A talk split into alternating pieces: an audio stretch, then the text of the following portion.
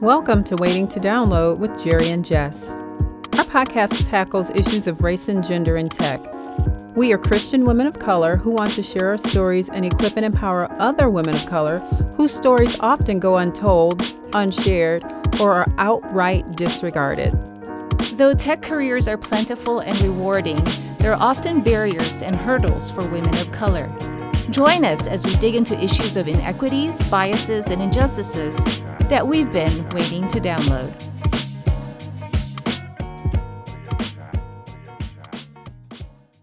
Hi, Jerry. Hi, Jess. What are we talking about today? Today we are talking about addressing the elephant in the room. Ooh, what is the elephant in the room? Well, let's start with what Wikipedia says it is. The expression elephant in the room or elephant in the living room is a metaphorical idiom in English for an important or enormous topic, problem, or risk that's obvious or that everyone knows about, but no one mentions or wants to discuss because Mm. it makes at least some of them uncomfortable, personally, socially, or politically embarrassing, controversial, inflammatory, or dangerous. It's based on the idea or thought that something as conspicuous as an elephant can appear to be overlooked in codified social interactions, and that the social psychology of repression also operates at the same macro scale. Whoa. Huge, right? uh, so, the elephant in the room we're tackling today is what? Race and gender in tech. Great. It's great. And that is what our podcast is about, after all. When you mentioned that, I think immediately I think about the Google manifesto that came out a few years ago with James Damore writing a memo. What were your thoughts on that? Just curious when you heard about it and how did you react? Well, initially I thought, seriously, this guy could not be too uh, bright. That is such an old argument. That is the argument that was used to justify slavery in the US and justify, you know, conquering people and taking their land and, and you know, again, just enslaving people. And I'm thinking, in the year 2017, you couldn't come up with a real manifesto. Like, dude, that is such an old playbook. It's not even funny. So, you know, that was my initial reaction. But then after that, you know, I kind of got a, a, a little, uh, I guess, perturbed, I'd say. But I was not surprised about the source. I wasn't surprised what he said and how he said it and how he framed it. But it's such an old argument and it has been debunked time and time and time again. So, why he wasted his time writing a manifesto or memo or whatever it was called that got him fired, I guess that was really the news. That was, you know, you know, him trying to use that old argument was just it was a waste. Yeah, I think it was sad that he wrote it, but I, I also felt like the same way where I wasn't surprised. And I think what struck me though was how it represented probably some of the hidden thoughts that people had that they weren't verbally saying right, to each other and, and certainly not to people they work with. And so, in some ways, he was just making it known that that's what he thought. And it's kind of like, well, you know, maybe keep that to yourself. But, but yeah, I think it was more of a, an indicator, I guess, of what how people really thought of things and how prevalent that still was in our society today. Now, what did surprise me, and I guess it should not have, was the fact that his subsequent firing Mm-hmm. and him, the the company not wanting him to make such statements was viewed as reverse discrimination. Like what? Yeah. what are your thoughts on that? Yeah, yeah. I I thought that you know the the whole reverse discrimination thing is a very uh, white centric uh, view, right? It's it's the whole uh, victim um, victimization, white fragility Mm, mm. perspective. Yeah. Do you think that impacts how you're perceived, you know, when you show up to work as an Asian woman?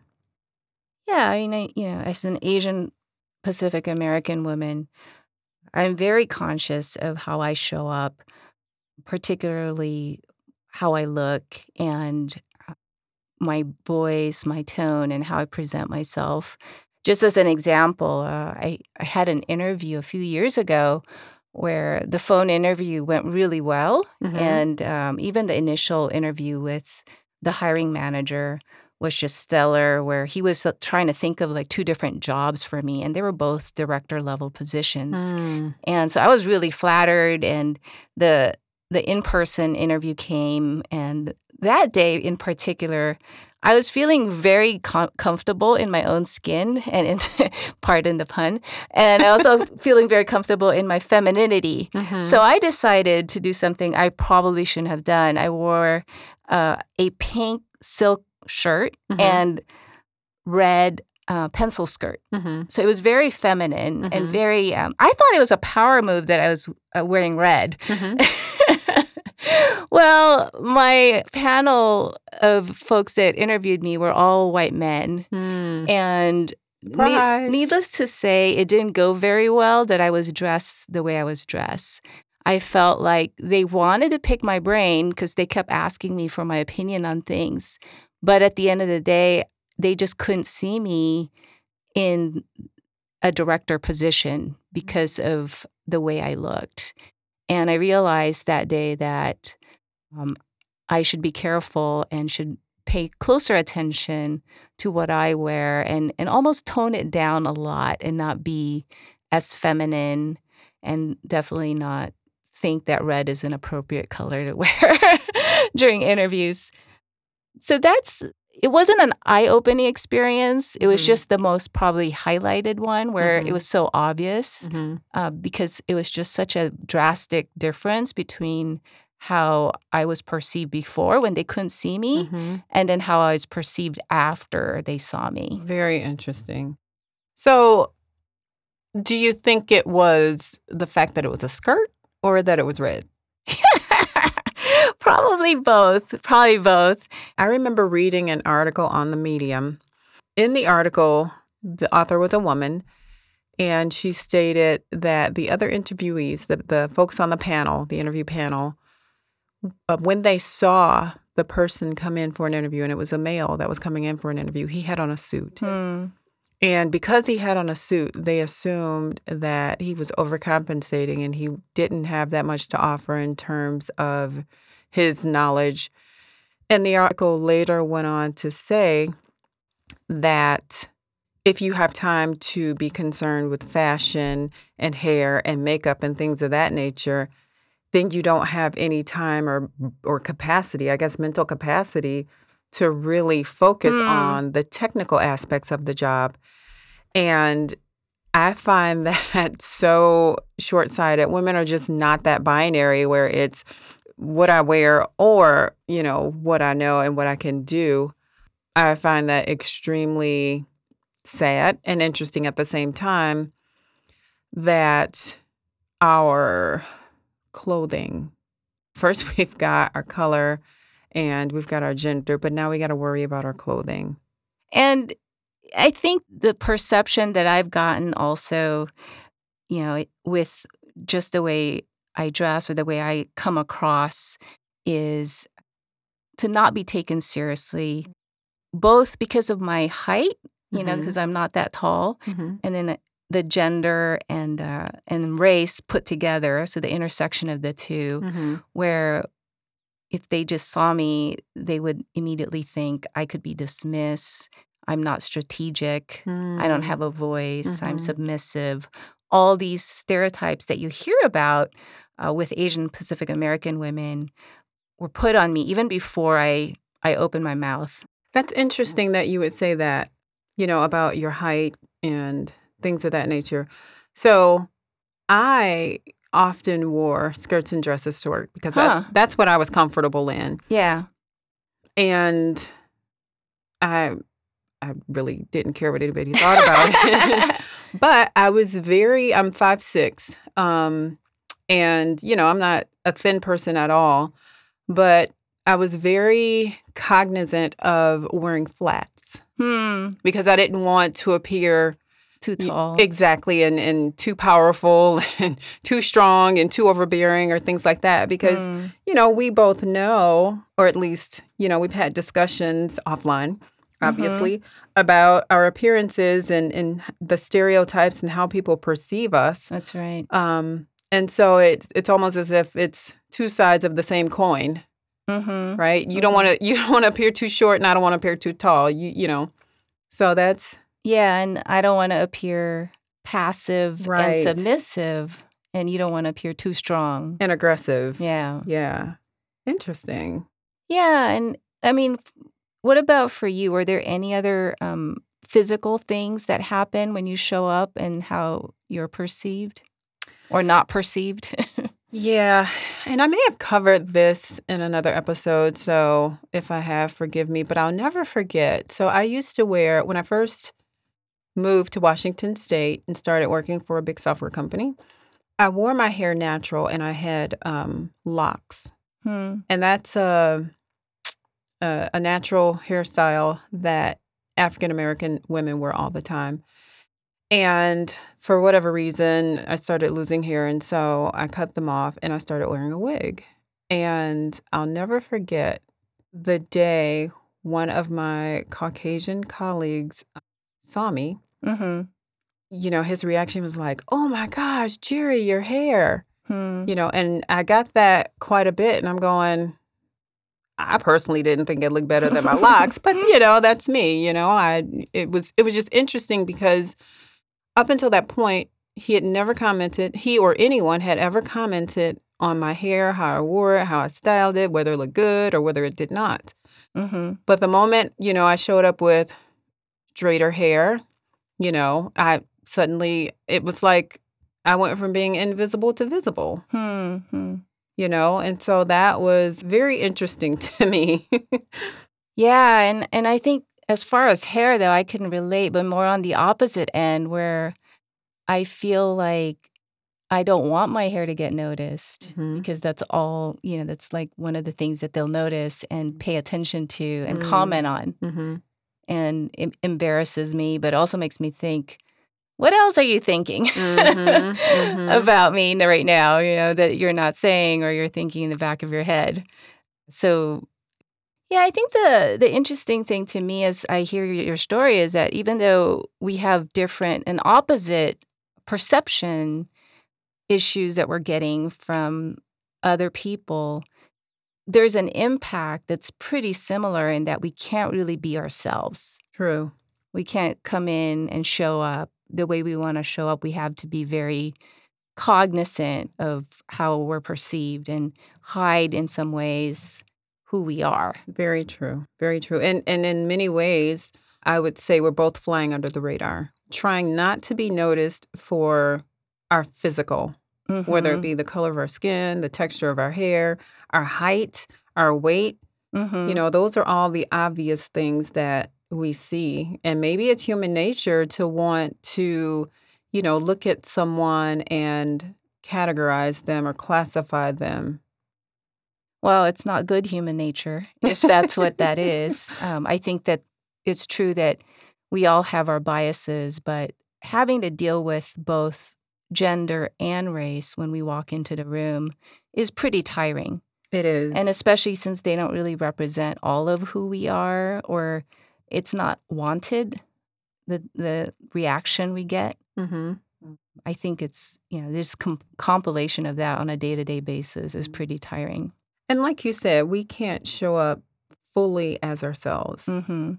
We have to, often, we have to, you know, sometimes we Mhm. don't, but often we have to do things, say things, or behave in a way that makes others comfortable. Mhm. Whether it makes us uncomfortable or not is not even a consideration Yeah. because it really impacts how we're perceived, whether or not we are invited to important discussions. Mhm. Yeah, and whether we're seen as leadership material or not. I, mean, I think that the other thing that comes to mind is skills, right? I think along with the looks and how we dress and hairstyle and all that, what what do you think are some of the common perception or conceptions about your skills? Oh gosh, I've heard several times, you're not technical. You're not technical enough. Hmm. No one can ever quite articulate or explain what that means because technical is such a broad term.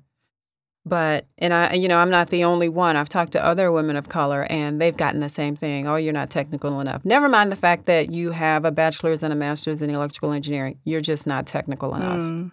And the person saying it may or may not have a degree at all. or the experience. Right, exactly. Yeah.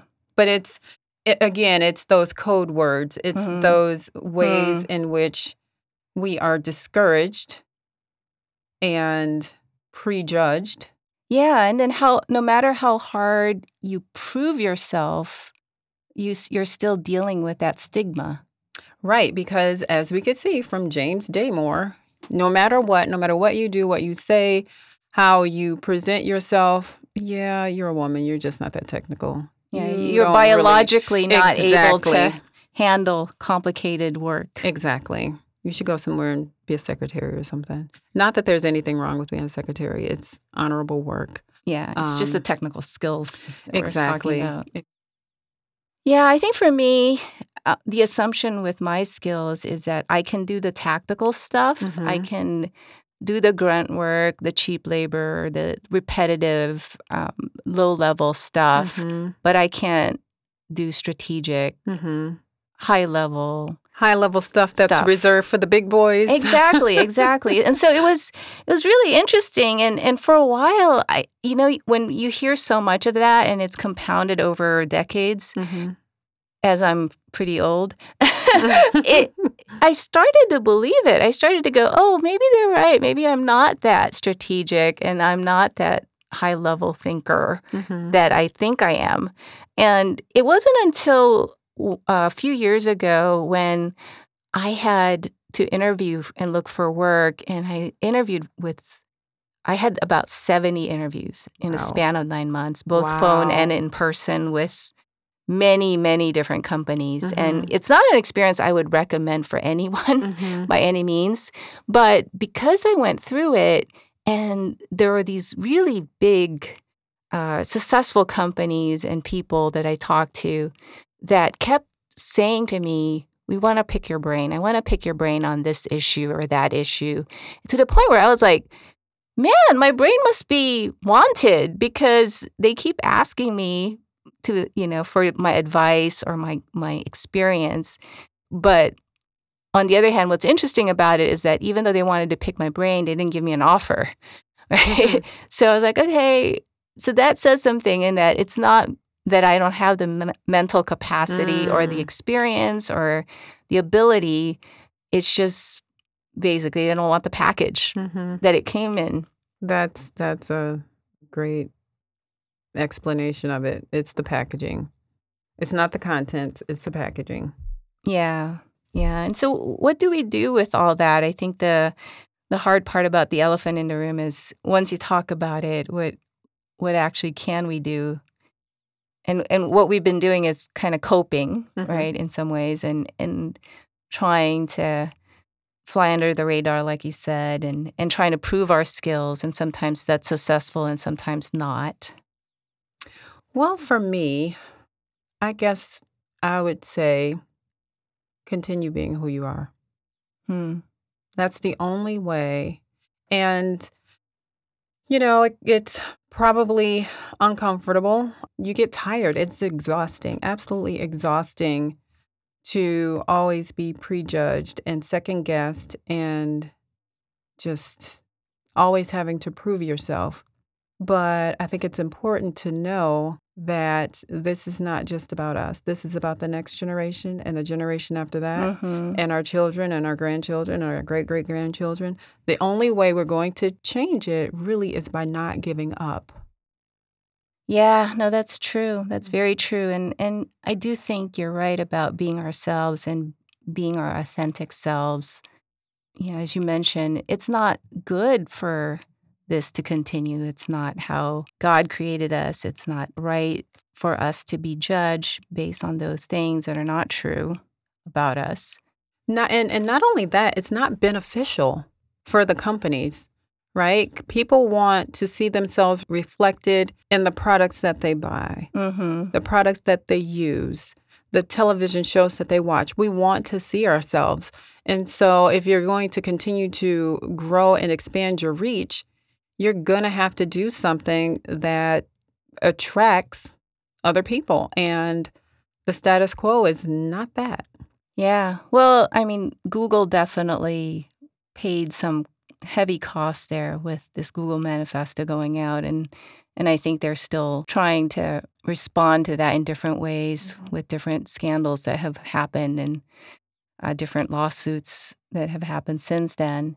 So it's costly to not address it, but I think the benefits, like you said, is is more than just to the company, but also to larger society and being able to connect people and connect to your audience and connect to your customers.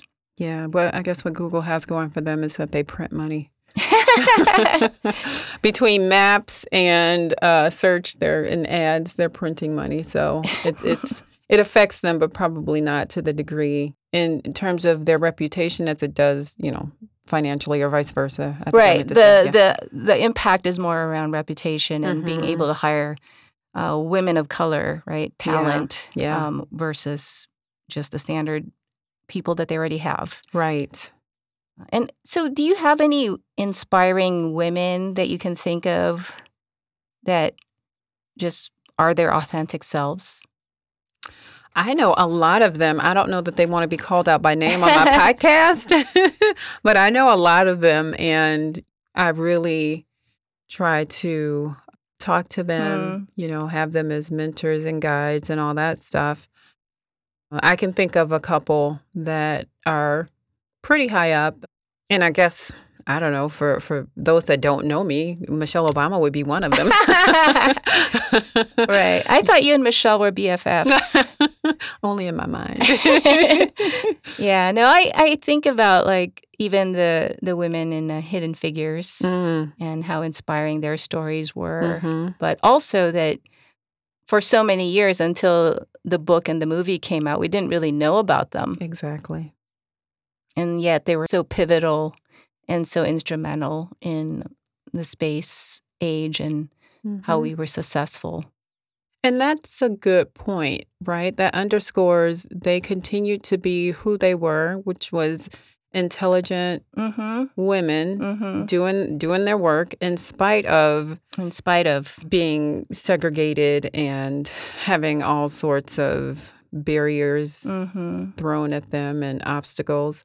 They continued to be human computers and mathematicians in spite of what was thought of them because of their race or their gender. Yeah, and and I think what inspired me about their story too is that they were people of faith, Mhm. women of faith, and even though they were treated wrongly, for example, by that white woman that was the supervisor Mhm. um, of the human computers, right? They Mhm. were not promoted, not seen as supervisor worthy. Mhm. At the end, there was a point in the story where they still help them out, still help the white women out Mhm. right? So they didn't hold a grudge or retaliated despite being treated unfairly. And I do think that that speaks to their character and to their faith that, you know, even though we may suffer these things, there's a point of voicing and, and being upfront about inequity and, and injustice, Mhm. but to love our enemies. That's that's totally something radical and biblical. That is radical. yeah. But you know what? Because they showed up as themselves and continued to be who they were and were professional and educated and all that, we are now reaping the benefits of their work. Mm-hmm. And it's not just other women of color that are reaping the benefits. It's women in general. It's it's Mhm. society in general, right? They were involved in the space race. They, you know, were Mhm. involved with NASA. Mm-hmm. Like, that's huge. But had they allowed someone's stupid comments to stop Bring them in them their down. tracks, Yeah. exactly. Well, we have a few women that uh, we know of and that we'll continue to talk to in our episodes that are definitely inspiring, uh, but also have stories to share. Mm-hmm. And so it's going to be interesting to tackle this even more in the future, um, this whole intersection of gender and race. Agreed. Well, thanks everyone for listening, and I hope that you continue to listen to our upcoming episodes as we tackle different issues related to race and gender in tech. If you haven't yet, please do subscribe and leave your comments. Thank you very much. Thank you for tuning in today. If you're enjoying our podcast, hit the like button and subscribe. You can also follow us on social media at Waiting to Download on Instagram, Facebook, and Twitter. Please share our podcast with your family, friends, and even your enemies. Waiting to Download is a podcast about race and gender in the tech industry. Opinions are our own and do not represent any organization we are part of.